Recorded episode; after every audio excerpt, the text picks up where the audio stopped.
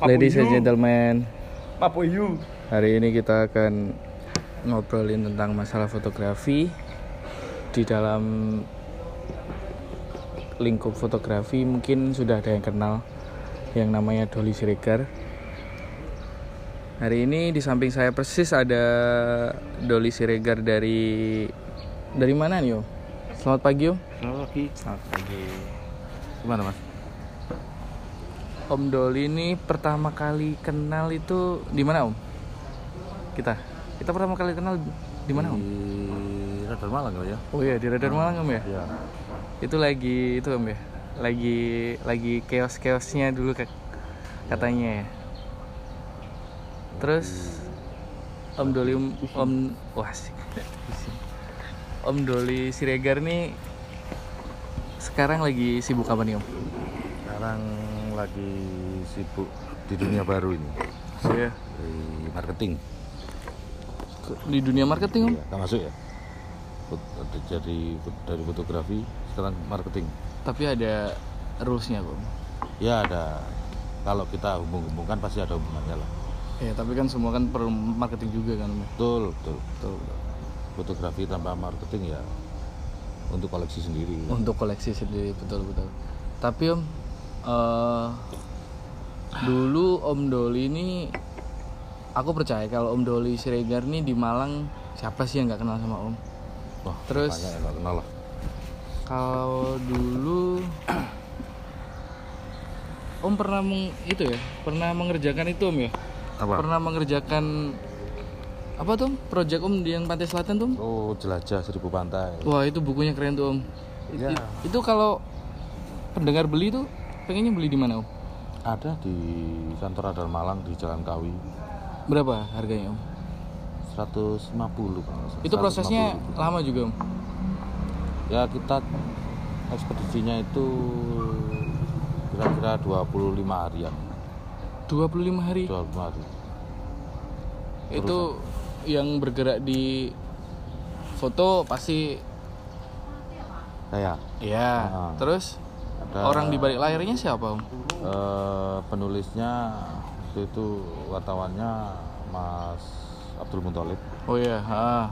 Terus ada dibantu lagi oleh tiga kru. Oke.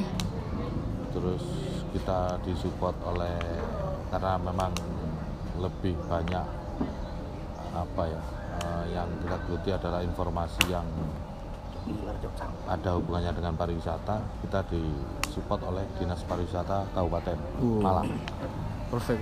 Bagus, bagus, bagus. Kan kalau kita ngobrolin tentang sisi lain dari Om Doli Siregar ini kan kalau fotografi kan banyak orang yang kenal udah di Malang Om. Mungkin pendengar yang di luar Malang mungkin perlu tahu nih Om. Om Doli Siregar tuh sekarang kayak gimana sih? Dari dulu dulu dulu. Dulu kayak gimana terus kok bisa di titik ini itu seperti apa terus apa yang orang lain tidak mengerti terus dari Om Doli Siregar ini dulunya seperti apa gitu. Ya adalah saya dulu eh, memulai karir terutama yang di Radar Malang. Ada orang lagi. Tahun 99 jadi Ya. mulai mulai pure di fotografi jurnalistik Ya. itu mulai eh, 97 oke. Ah, 97 sudah mulai pure di jurnalistik. Oke. ya sempat di beberapa media lah. Akhirnya yang sekarang berlabuh di sini di Jawa Post Group ini. Oke. Nah, awalnya dulu malah banyak yang kaget karena jurusan saya akuntansi. Oh ya? Iya.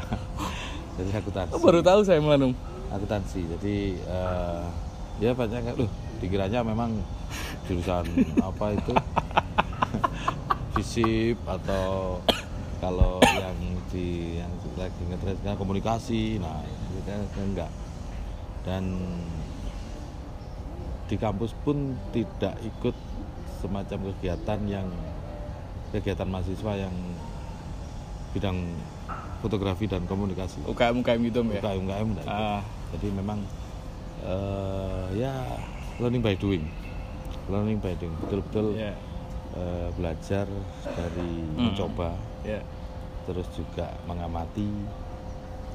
Terus ada kalanya juga bertanya berguru ke seseorang. Oke. Tapi yang paling yang paling dominan adalah praktek sih sebenarnya. Kalau mengasah skill itu memang tanpa praktek nol oke. Jadi itu. Jadi ya mungkin bagi teman-teman yang lain di bidang apa pun kalau bisa ya porsi prakteknya lebih besar. Porsi prakteknya lebih Porsi- besar porsi prakteknya lebih besar. Daripada eh, energi kita habis untuk ngafalin istilah-istilah.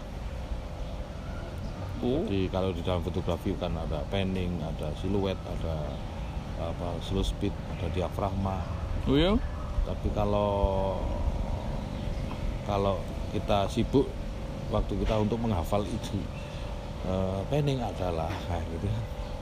Eh, yang penting eh, kita tahu contoh apalagi sekarang kan mudah kan eh, ada mbak Google ada oke apa, Haha. panning Heeh. di contoh-contoh foto Oke. panning itu seperti apa Oke. oh, oh, berarti Oke. langsung dipraktekkan Ak- saya untuk mendapatkan foto yang seperti ini eh, setelah membaca kita coba oke gagal coba lagi coba oke lagi coba lagi oke nah itu itu saya kira eh, dari dunia bisnis pun seperti itu jadi kegagalan itu juga bukan berarti kiamat oh ya tapi itu adalah apa, Awal cambuk keberhasilan. cambuk cambuk cambuk ya. Dari cambuk untuk mencoba lebih baik Iya. Tapi kadang-kadang praktek tuh lebih penting daripada teori nggak sih? Kalau di dunia fotografi gitu. Ya bukannya teori itu tidak penting enggak tapi semakin banyak kita praktek Iya. ya memang semua berangkat dari teori Berangkat dari teori. berangkat dari teori tapi kita perbanyak praktek akhirnya bisa jadi kita juga menemukan sesuatu yang beda Iya. ya improve lah Improve. Nah, jadi Improve. dari teori itu terus kita improve sedikit akhirnya menemukan eh, apa ya menemukan sesuatu yang sedikit berbeda akhirnya wah, ada kepuasan di situ Iya. karena kalau eh, tanpa improve tanpa eh, variasi Oke. itu kan nanti monoton Oh, iya betul. jadi jadi kayak eh, copy paste nanti Iya. tapi kalau ada improve pasti akan lebih menarik Oke. gitu. Dulu Om Doli bukan pernah cerita ya masalah itu. Mungkin sedikit bisa diceritakan buat pendengar juga Om kalau apa namanya? Dulu tuh Om pernah cerita kalau dikasih giveaway sama kakak dulu Hmm. disuruh milih kamera atau motor tuh ceritanya gimana tuh? Ya waktu itu kan waktu itu saya masih taraf apa ya baru ya newbie Oh iya? newbie terus Itu tahun-tahun berapa kelihatan tuh?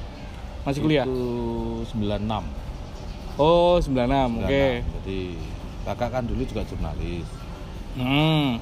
ya saya dulu sering Siapa Om namanya? namanya Bang Arif Sergar Arif Serikar juga terus Hmm. tapi sekarang sudah enggak, sudah dia dulu umur 30 sudah memutuskan untuk berhenti dari dunia jurnalistik dan pindah ke bisnis wira swasta Oh iya? ya Waduh itu pertaruhan yang hebat hebat Batin Om ya? ya Kadang-kadang kayak luar gitu. biasa lah saya salut saya semestinya juga harus eh, apa ya Gimana, eh, mengikuti jejak hmm, hmm. ya itu Hmm. tadi apa pun lebih enak ketika uh, bekerja itu milik kita sendiri. Setuju, setuju, setuju. Terus kad- terus kadang-kadang Om Doli kan pernah menekankan juga kepada orang-orang di kantor kan kalau lebih bisa menghargai orang. Betul betul Terus ya termasuk kita kembali ke konteks yang memilih motor apa kamera itu Iya. itu kan uh, saya berpikir bahwa abang saya ini sangat menghargai keputusan saya makanya memberikan Wah, dua asik. pilihan Asik asik, asik gitu. tapi kalau beliau mungkin eh, apa ya memaksakan kehendak pasti tidak akan memberikan pilihan Oke, ha kamu mau nggak mau saya kasih ini gitu. Tapi ha waktu itu saya berpikiran bahwa eh, Kak, abang saya ini memberi apa ya eh, rasa kemerdekaan pada saya untuk memilih. Untuk memilih dua eh, satu di antara dua pilihan. Motor apa kamera? Waktu itu mau berlihat ya tanpa pikir panjang waktu itu memang terbesit langsung saya pilih kamera Padahal awalnya belum ngerti kalau Om ini suka fotografi atau sudah atau sudah ada bibit-bibit itu udah ada Om. ya awal dulu waktu SMA juga ya sering lah waktu itu masih eh, analog ya masih pakai film itu Oke, ah, ah, ya kodak-kodak itu Om ya. ya Ah. mat kodak lah Kodak. Tustel. Oh, Tustel itu yang baru ya? Tustel kodak Oh, Tustel Kalau, kodak. Eh, jadi suka camping gitu ya Hmm. Di antara teman-teman ya yang foto-foto Oke. ya, Oke, ya, ya gitu aja yang alami gitu jadi waktu itu terus kayak ke Semeru Ah. yang foto-foto ya, dari situ belajar belajar terus makanya ketika sering ikut juga sering karya-karya juga waktu ikut liputan gitu saya Hmm. juga ikut foto Oke. pinjem pinjem kakak abang makanya terus mungkin dari abang saya melihat oh adik saya ini kayaknya Potensi. ada potensi Ada potensi. makanya mungkin ditawari kenapa menawari eh, kamera apa motor Ah, motor mungkin untuk aktivitas oke. kamera mungkin untuk melanjutkan potensi Potensi itu.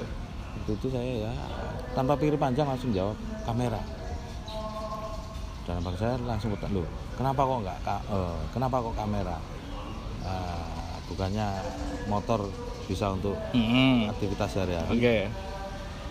ya saya langsung jawab aja ya mungkin insya Allah dari kamera ini saya akan bisa beli motor Uh, dan akhirnya dan alhamdulillah ya eh, seiring Ada hasilnya. waktu bisa beli sendiri motor Oh. dari hasil kamera itu itu dari sebuah kemerdekaan seperti itu Om ya. Ya. Dampaknya ya. dampaknya seperti itu Terus kebebasan memilih itu ah, kamera pertama Om Doli.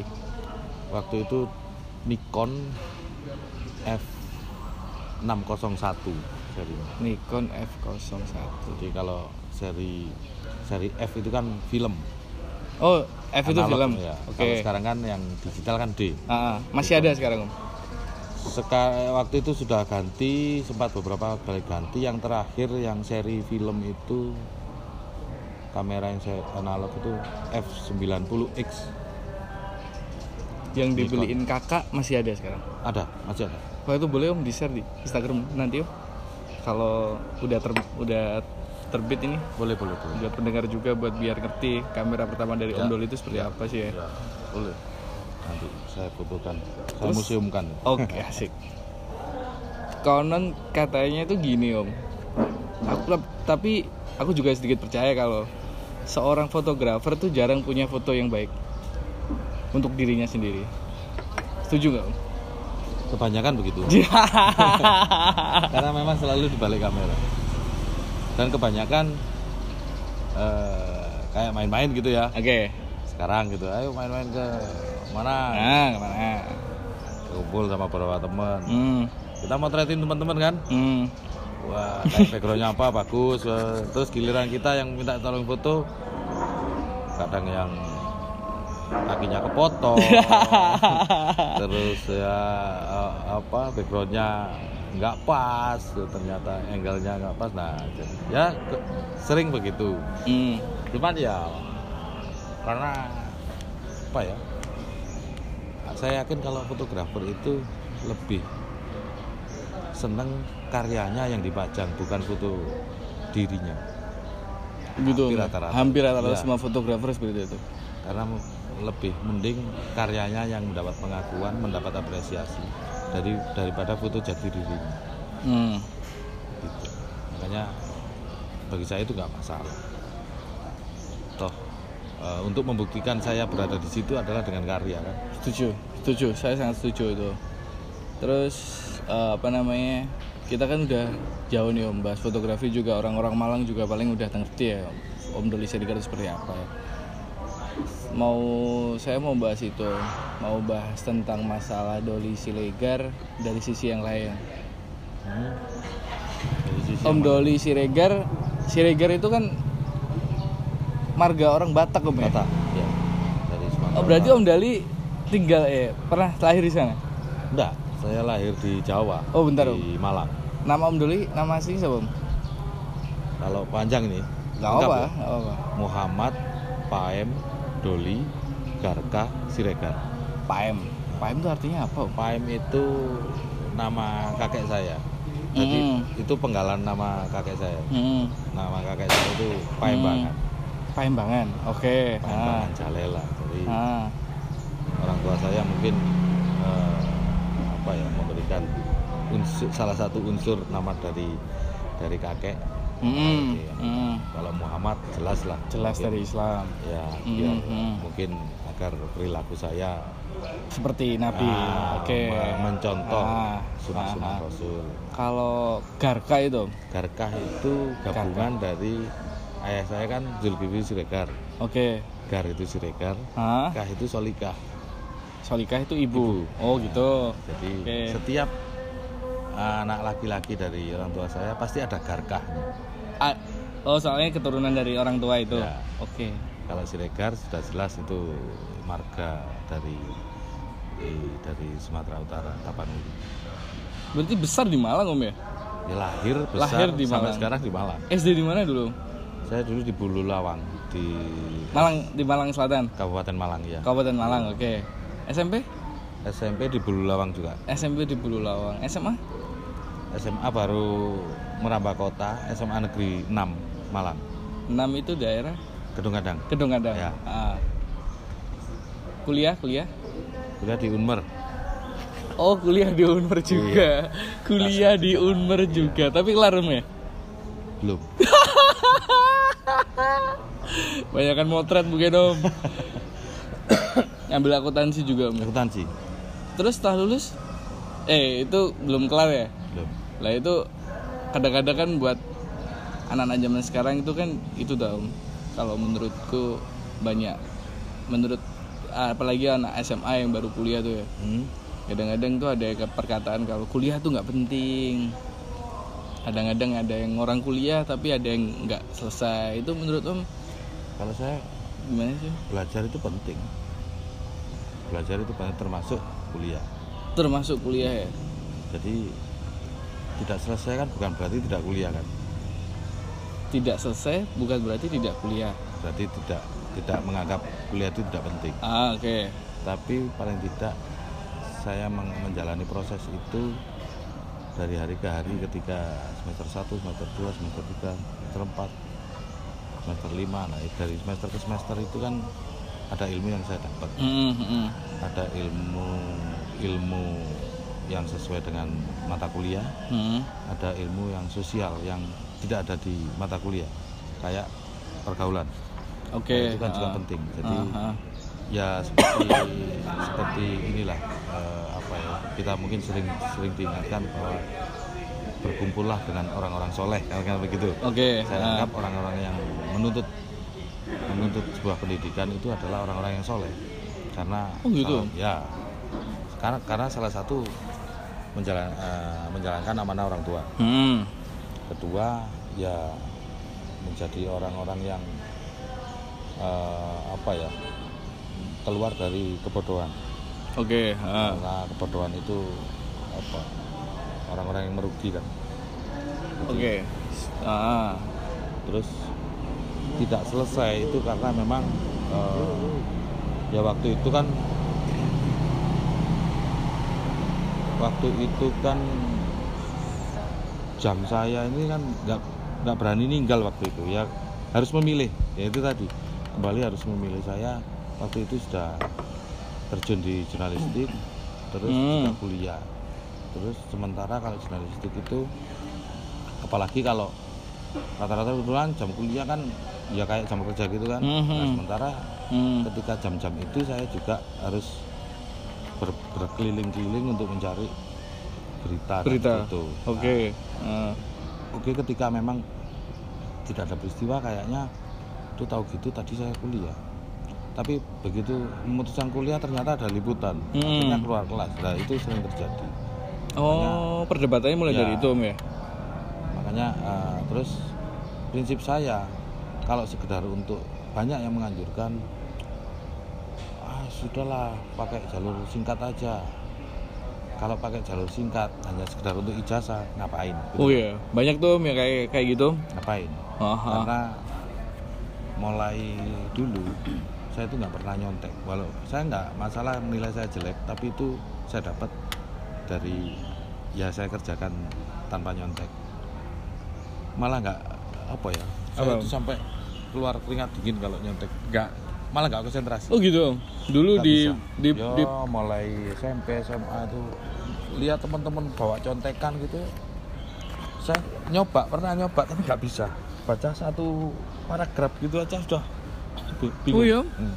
jadi makanya eh, ya saya kerjakan sesuai apa yang saya bisa sesuai yang saya bisa Mm-mm. karena apa pun kan pasti hitungan apa pun kan berdasarkan dari logika Oke. Nah, cuman ya itu tadi tapi eh, di akademis itu kan pasti ada rule kan Oke, ha. persentase kehadiran Persentase atau apa. kehadiran. jadi walaupun nilai kita sebaik apa pun tapi kalau persentase persentase kehadiran tidak ah.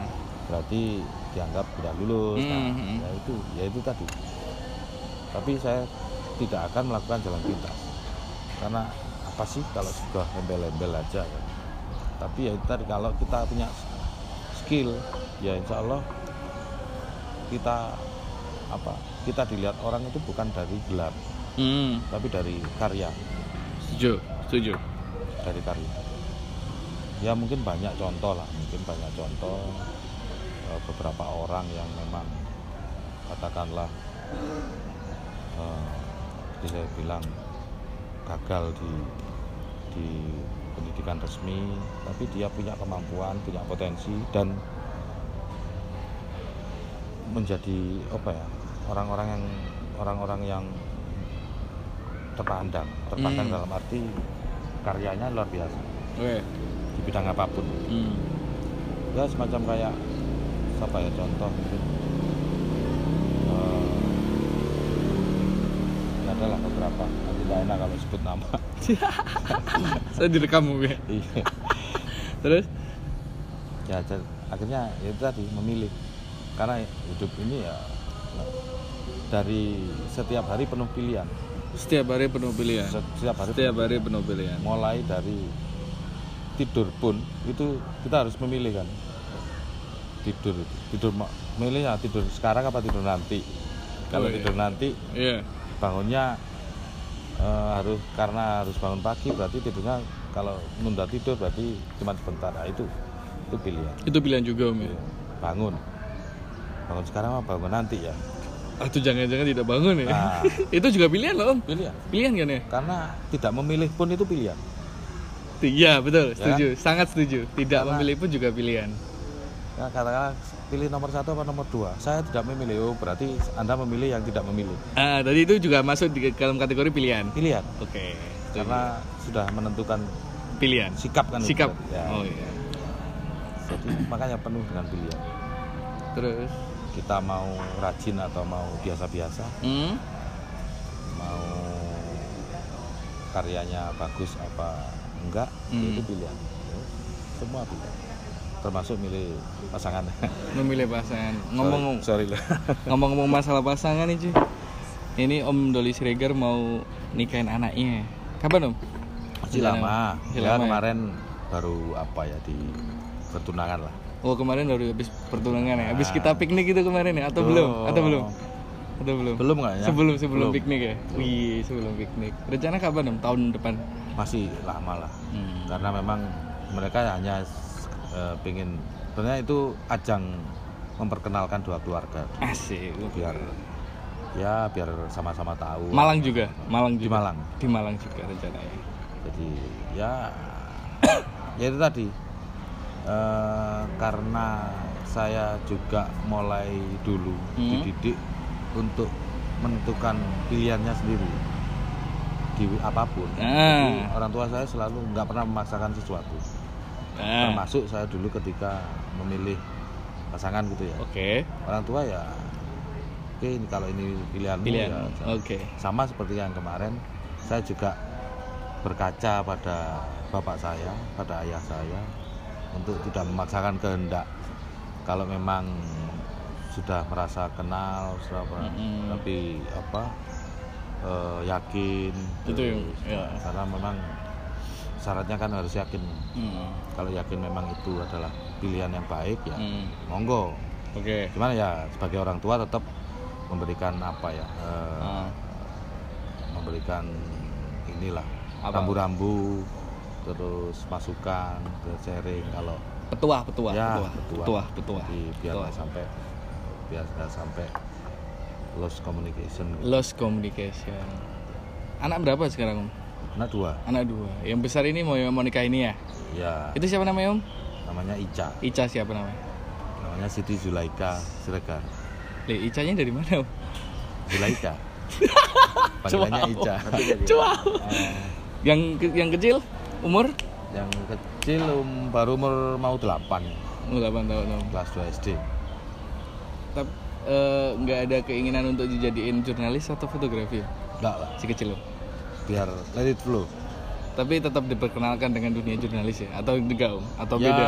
Atau mau beda? tidak mau dia pasti akan sering ngerti karena kan pasti ketika sudah mengerti kerja bapak apa sih gitu kan Hmm. Kayak, oh kerjanya kayak gini otomatis pasti akan lebih sering bertemu dengan dunia dunia itu ya contoh katakanlah ketika liburan nih piknik pasti kan namanya sudah hobi motret jadi motret-motret Oh, oke. Ya, se- jadi katut-katut juga motret. Oh ya? malah sekarang sudah pegang kamera sendiri. Uh. kalau pema- tapi saya bebaskan memang. Cuman karena kan ya itu tadi eh, memberi kebebasan itu ya, sebuah apa ya? Kalau bagi saya itu sebuah sebuah apresiasi yang tertinggi. Oke, ha. kepercayaan setiap orang kalau sudah menentukan pilihan tuh dia sudah memikirkan Om, ya. apa pun itu. Ya percaya nggak kayak gitu? Percaya karena kayak itu loh tadi kayak om, si Om Doli cerita kalau pilihan itu adalah sebuah hal yang sekiranya itu sangat sakral gitu loh. Itu kan kayak perdebatan Om, antara milih A atau milih B itu kan Ya. juga pilihan juga tuh. Ya itu menurut Om kayak gimana sih? Ya memang kadang itu adalah sebuah dilema. Apalagi yang untuk memilihnya kalau memilih yang jelek sama bagus itu kan mudah. Tapi kalau yang memilih Ah. bagus sama bagus itu ya susah. Iya kadang-kadang ada bilang Nah. seperti itu ya. yang kiri atau kanan. Sementara kalau kiri itu eh, pemandangan pantai katakanlah Hmm, begitu ya. Hmm. tapi kalau kanan pemandangan gunung saya kira semua pemandangan kan bagus. Mm-mm. ya tapi kita harus mana ini? Mm. dan yang bisa merasakan kan diri kita sendiri. Setuju. Oke kalau sama-sama bagus. Kalau saya ke pantai paling cuma karena hawanya nggak terlalu dingin paling cuma kulit gosong. Oke resikonya Tapi- itu. nah, tapi kalau saya ke gunung hawanya dingin tapi mungkin karena saya ada alergi dingin bisa-bisa flu terus sakit besok nggak bisa aktivitas Nah, jadi kan ada Resikonya kepentingan dari dari pertimbangan itu pasti Hmm. otomatis dengan cepat eh, seseorang itu bisa menentukan pilihan Hmm. dan yang bisa merasakan memang dirinya sendiri Oke. Kalau gini gini sih om, dari kacamata saya kan kita kan dalam konteks berteman nih om ya. Untuk Om Doli sendiri, Om Doli sendiri itu di keluarga itu kayak gimana sih? Kalau di keluarga Bapak, bapak yang seperti apa? Bapak yang seperti apa? itu apa ya? saya tegas iya Oke. santai iya jadi Gimana, gimana walaupun tuh? walaupun anak saya masih kecil Hmm. tapi saya sangat jarang sekali itu bilang jangan Hmm. jadi karena kayak main gunting gitu ya Hmm. Saya nggak pernah eh, hampir hampir lah, hampir jarang itu bilang eh jangan mainan enggak ya saya arahkan oh ini fungsinya untuk ini Hmm. untuk istilahnya memotong kertas Hmm. sesuai yang kita inginkan Oke. tapi eh, ini tajam Hmm. ujungnya juga tajam jadi Hmm. nanti kalau nggak hati-hati bisa berdarah Bisa berdarah. jadi berdarah kadang rasanya perih Oke. Nah, jadi bisa kita kasih tahu begitu Ah. terus kalau memang kita nggak bisa mengawasi ya berarti hal-hal yang menurut kita berbahaya ya jangan jangan dalam jangkauan anak-anak Oke, setuju. jadi ketika ada anak kena pisau itu sebenarnya bukan salah anaknya Salah? ya salah orang tuanya Salah orang tua. Iya. Tetap itu ya, ya. ya kenapa kok sampai jangkauan pisau sampai jangkauan Ke- bisa dijangkau anak Nah, itu kadang-kadang orang tua itu yang jangan Ah. jarang diperhatikan seperti itu, ya terus saya juga jarang nakut-nakuti kayak nih eh jangan ke situ gelap banyak hantu Hmm. nah itu hampir nggak pernah saya kalau itu saya pastikan tidak pernah Hmm. dan ketika ada seseorang yang katakanlah ada istri saya katakanlah Oke. melakukan itu mesti saya tegur Ah, tapi tidak di depan anak saya. Ah, saya tegur jangan karena apa? Itu mendidik. Setelah tidak langsung mendidik anak menjadi penakut. Setuju, setuju, setuju. padahal eh, hantu itu sebenarnya apa sih kan? Gitu Eh, ya walaupun saya beberapa kali pernah melihat karena tapi Hmm. paling tidak eh, sebenarnya makhluk itu bukan untuk ditakuti. Hmm. Mereka juga butuh apa ya butuh ruang. Butuh ruang juga ya. kita anggap mereka eh, walaupun beda dunia tapi butuh ruang. Jadi tidak untuk ditakuti. Makanya eh, ketika saya yakin karena menakut-nakuti itu cuman yang dampingi anak itu malas untuk ke sana. Iya, setuju, dan setuju. naifnya lagi ketika eh jangan ke situ ada hantu. Tapi sibuk main gadget Oh, itu, itu. Nah. itu paling penting ke sini Ada aja. kadang seperti itu. jadi karena males untuk eh, nemani aja Males nah itu jangan sampai jadi akhirnya kan kalau itu berlarut ya bisa jadi mereka ke sana ke sesuatu yang dilarang itu hanya untuk menarik perhatian Hmm, hmm, Ya, hmm. caper Hmm, cari hmm. cari cari perhatian agar diper ya apa ya apa kalau aku duduk di dekatnya aja nggak digubris pasti Hmm, hmm. mau apa aja digubris tapi aku kalau sedikit jalan ke tem- eh, tempat-tempat yang mungkin dilarang oleh Hmm. pasti mereka akan berinteraksi. Eh, Berinteraksi. nah, itu mungkin hanya an- karakter anak mungkin seperti itu. Hmm. Jadi menakut-nakuti dan bilang jangan itu. Berarti bisa dikatakan the- eh, ayah terbaik bagi anaknya. Ya, Atau masih belajar ya? Ya semua orang kan pasti menuju ke kebaikan, Iya. menuju yang terbaik. Haha. Pasti semua orang. Tapi mereka punya cara sendiri-sendiri, Hmm. punya metode sendiri-sendiri. Oke. Aku kan ki- kita kan berteman di Instagram tuh udah sekitar berapa bulan om ya? Sekitar lima bulanan om ya? Ya, Aku lihat Instagram Om Doli. Instagramnya namanya apa om? Dolly foto. Ada medsos lainnya? YouTube, akun channel YouTube Oh, atau YouTube juga Dolly foto. Doli foto juga. Pakai P ya? Foto ya? PHOTO. PHOTO. D O L I Face- P H O T O. Facebook? Facebook juga Dolly foto, cuman sekarang nggak bisa login. sudah lama, sudah hampir 7 8 tahun. itu itu sering dipakai. Ada kadang kita perlu protes ke Facebook juga om ya. Harus ada apa gitu ya buat Nah, lupa-lupa itu ya. iya. Terus kadang-kadang lihat di Instagram Om tuh banyak jalan-jalan Om. Ya, anu lah, piknik tipis-tipis lah. Piknik tipis-tipis Ya. sambil ngerjain atau ya. Masih foto foto-foto gitu ya Om ya. Ya, sambil hunting foto, ambil ah, siapa tahu ada hal menarik. Hmm. Apa sih Om pesan Om untuk eh, pemerintah Kota Malang tuh? Kalau yang Malang Ini kan sih- Om kan dalam Instagram kan eh, banyak jalan-jalan ke gunung, ke Ah. pantai. Ah. Itu menurut Om apa sih yang harus masyarakat dan pemerintah ngerti gitu loh?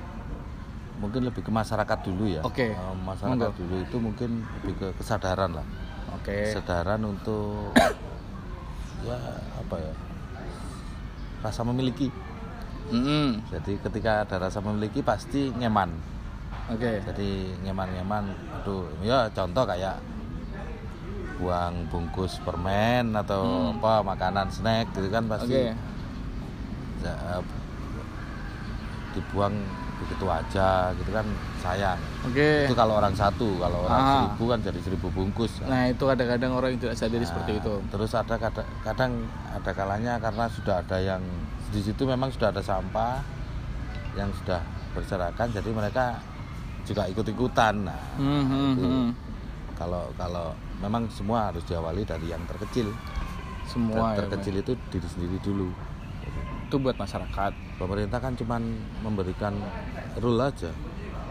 Dilarang membuang sampah sembarangan gitu oke. Aja. karena menyebabkan eh, banjir katakanlah Hmm, kan sebatas itu aja. Hmm, tapi hmm. untuk pengawasan kan nggak mungkin orang satu-satu diawasi. Hmm, ya memang harus dimulai dari tapi kalau secara rule sebenarnya pemerintah sudah ya stand sudah apa ya sudah melakukan, melakukan fungsinya masing-masing Hmm. apalagi sekarang sudah ya memang ada beberapa katakanlah infrastruktur ya rusak tapi kan Mhm. juga ada yang bagus Hmm. mungkin yang rusak itu rusak berarti kan dulu pernah bagus ya Ya oke kan? ha. berarti kan otomatis dulu kan pernah dibikin bagus Hmm. cuman karena eh, berjalannya waktu kena cuaca terus kondisi tanah. Mhm. terus lagi sekarang kayak batasan tonase kendaraan itu kan hampir nggak ada sekarang. Jalan Mhm, kecil aja mhm. apa kayak truk-truk besar masuk. Nah itu kan juga pengaruh. Hanya eh, kalau sentuh- sentuhan-sentuhan pembangunan fasilitas sih ya sudah dilakukan lah walaupun Hmm, ya hmm. mungkin dari segi kemampuan finansial daerah juga tidak hanya itu kan yang dilakukan. Betul betul. Katakanlah sekarang kayak bikin selokan yang yang standar gitu aja. Hmm, itu mungkin berapa triliun itu kalau Hmm. butuh berapa triliun hanya selokan. Celokan ya om ya? Nah katakanlah dalam satu tahun ini cuman bangun selokan aja kan juga nggak mungkin. Hmm. nah tapi kadang pemerintah sama masyarakat harus bersinergi juga om ya? Ya pasti. Pasti tuh ya? Ya pasti. Tapi kadang-kadang masyarakatnya itu yang kadang-kadang bikin aduh pemerintah kok Ah. setiap ada bencana alam tuh yang disalahin pemerintah pemerintah pemerintah. Padahal kan eh, pemerintah kan juga aware terhadap lingkungan juga. Dia mau merawat dia mau merawat, mau membentuk sebuah itu. Ini pertanyaan satu lagi buat om om kan kadang-kadang menjelajah daerah yang belum dijangkau sama orang masyarakat Ah. ketika om upload di Instagram atau di media sosial om itu nggak takut om untuk orang-orang yang datang ke situ lebih banyak dan membuang sampah sebenarnya takut Mm-mm. terus tapi eh, niatannya sebenarnya kan eh, niat baiknya adalah ketika ini rame pasti dampaknya dampaknya efek dominonya pasti eh, masyarakat juga Hmm. kalau rame Hmm. satu katakanlah eh, masyarakat bisa dapat penghasilan tambahan Hmm. entah itu dari jualan Hmm. entah itu dari jasa eh, apalah jasa cuci motor atau Hmm. atau pijat atau apa lah Hmm. itu kan ada tambahan Hmm. Atau guide Hmm. tapi ya itu tadi kalau masing-masing person itu tidak sadar Hmm. atau abai Hmm. hilaf lah katanya Hmm. hilaf dalam arti soal eh, terhadap lingkungan Oke. ya apalah daya pemerintah Setuju. walaupun pemerintah umpama diem gitu aja ya. Hmm. tapi kalau masyarakatnya sadar kayaknya jalan Hmm. Nah, diem dalam arti kan sudah bikin bikin aturan ini aturannya gini di pantai itu harus di pantai itu harus nggak boleh metik bunga Hmm. nggak boleh motong pohon nggak Hmm. boleh buang sampah ini ya ya akan semakin terjaga contoh ini kayak Pulau Sempu Sembuh. dulu Oke. kan dibuka itu kan kawasan konservasi Konservasi. alam ya jadi memang tidak bisa di dibuka secara besar-besaran karena dibatasi lah Hmm. tetapi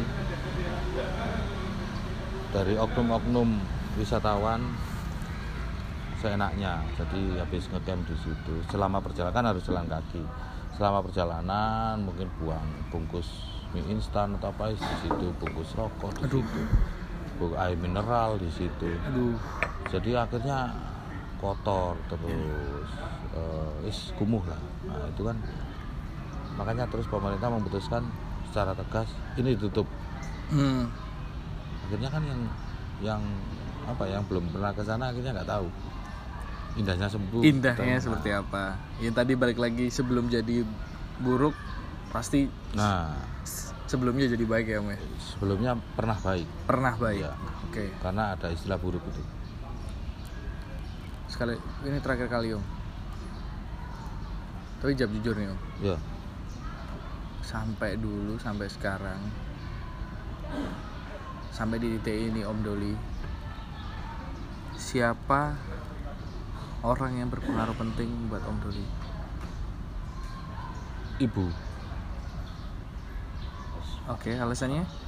Ya karena yang dititipin saya hmm? adalah ibu oke. Itu itu satu itu ya. Ah. Dua orang yang selalu mulai saya lahir sampai bisa jalan orang yang paling sering mendampingi adalah ibu. Oke. Ah. Terus ah. eh, feeling ibu itu ya karena mungkin hubungan hubungan emosinya lebih dekat ya. Hmm. Feeling ibu itu pasti lebih peka. Contoh katakanlah soal eh, untuk memilih sesuatu gitu loh. Ka- sering kali saya bertanya pada meminta pertimbangan Hmm. tetapi saya yakin betul apa yang diutarakan oleh ibu saya itu adalah pilihan yang terbaik. Dan itu adalah eh, pilihan yang istilahnya itu sudah kata Tuhan Hmm. yang dilewatkan oleh media ibu Hmm. saya yakin betul itu. karena ya itu tadi yang diberi amanah untuk mengandung untuk melahirkan untuk menyusui adalah ibu Hmm. walaupun bukan berarti bapak tidak penting bukan Hmm. tapi ini yang yang ter kan ter Nah, yang paling berpengaruh Hmm. Jadi ibu ibu ya? ya Oke Om, ini mau bikin di podcast ini terakhir pasti tutup untuk per- sesi pertanyaan Om. Cukup tiga aja Om, tapi jawab cepet ya. hmm? Siapa Om? Tanya apa Oh, enggak, pertanyaan. Siapa Om? So- soalnya saya gak tell me Enggak. Cepet Om ya. ya Gunung atau pantai? santai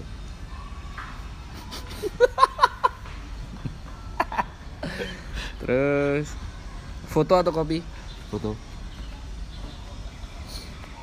Pekerjaan atau keluarga? keluarga Oke Om. Makasih Om Doli. Iya, iya, iya. sama-sama Semoga pencerahan ini bisa buat masyarakat dan pendengar juga bisa mengerti tentang sisi lain dari Om Doli juga ya Om ya. ya semoga lah Eh, nanti ada waktu lain kita sambung lagi untuk podcast selanjutnya. Mungkin podcast ini akan tampil ah, hari Minggu atau hari Senin. Didengerin aja. Nanti ada episode-episode selanjutnya yang kita akan ulik berbagai komunitas, ya eh, profil-profil orang yang berpengaruh di Malang. semoga Oke. bermanfaat Semoga bermanfaat. Ladies and gentlemen, thank you.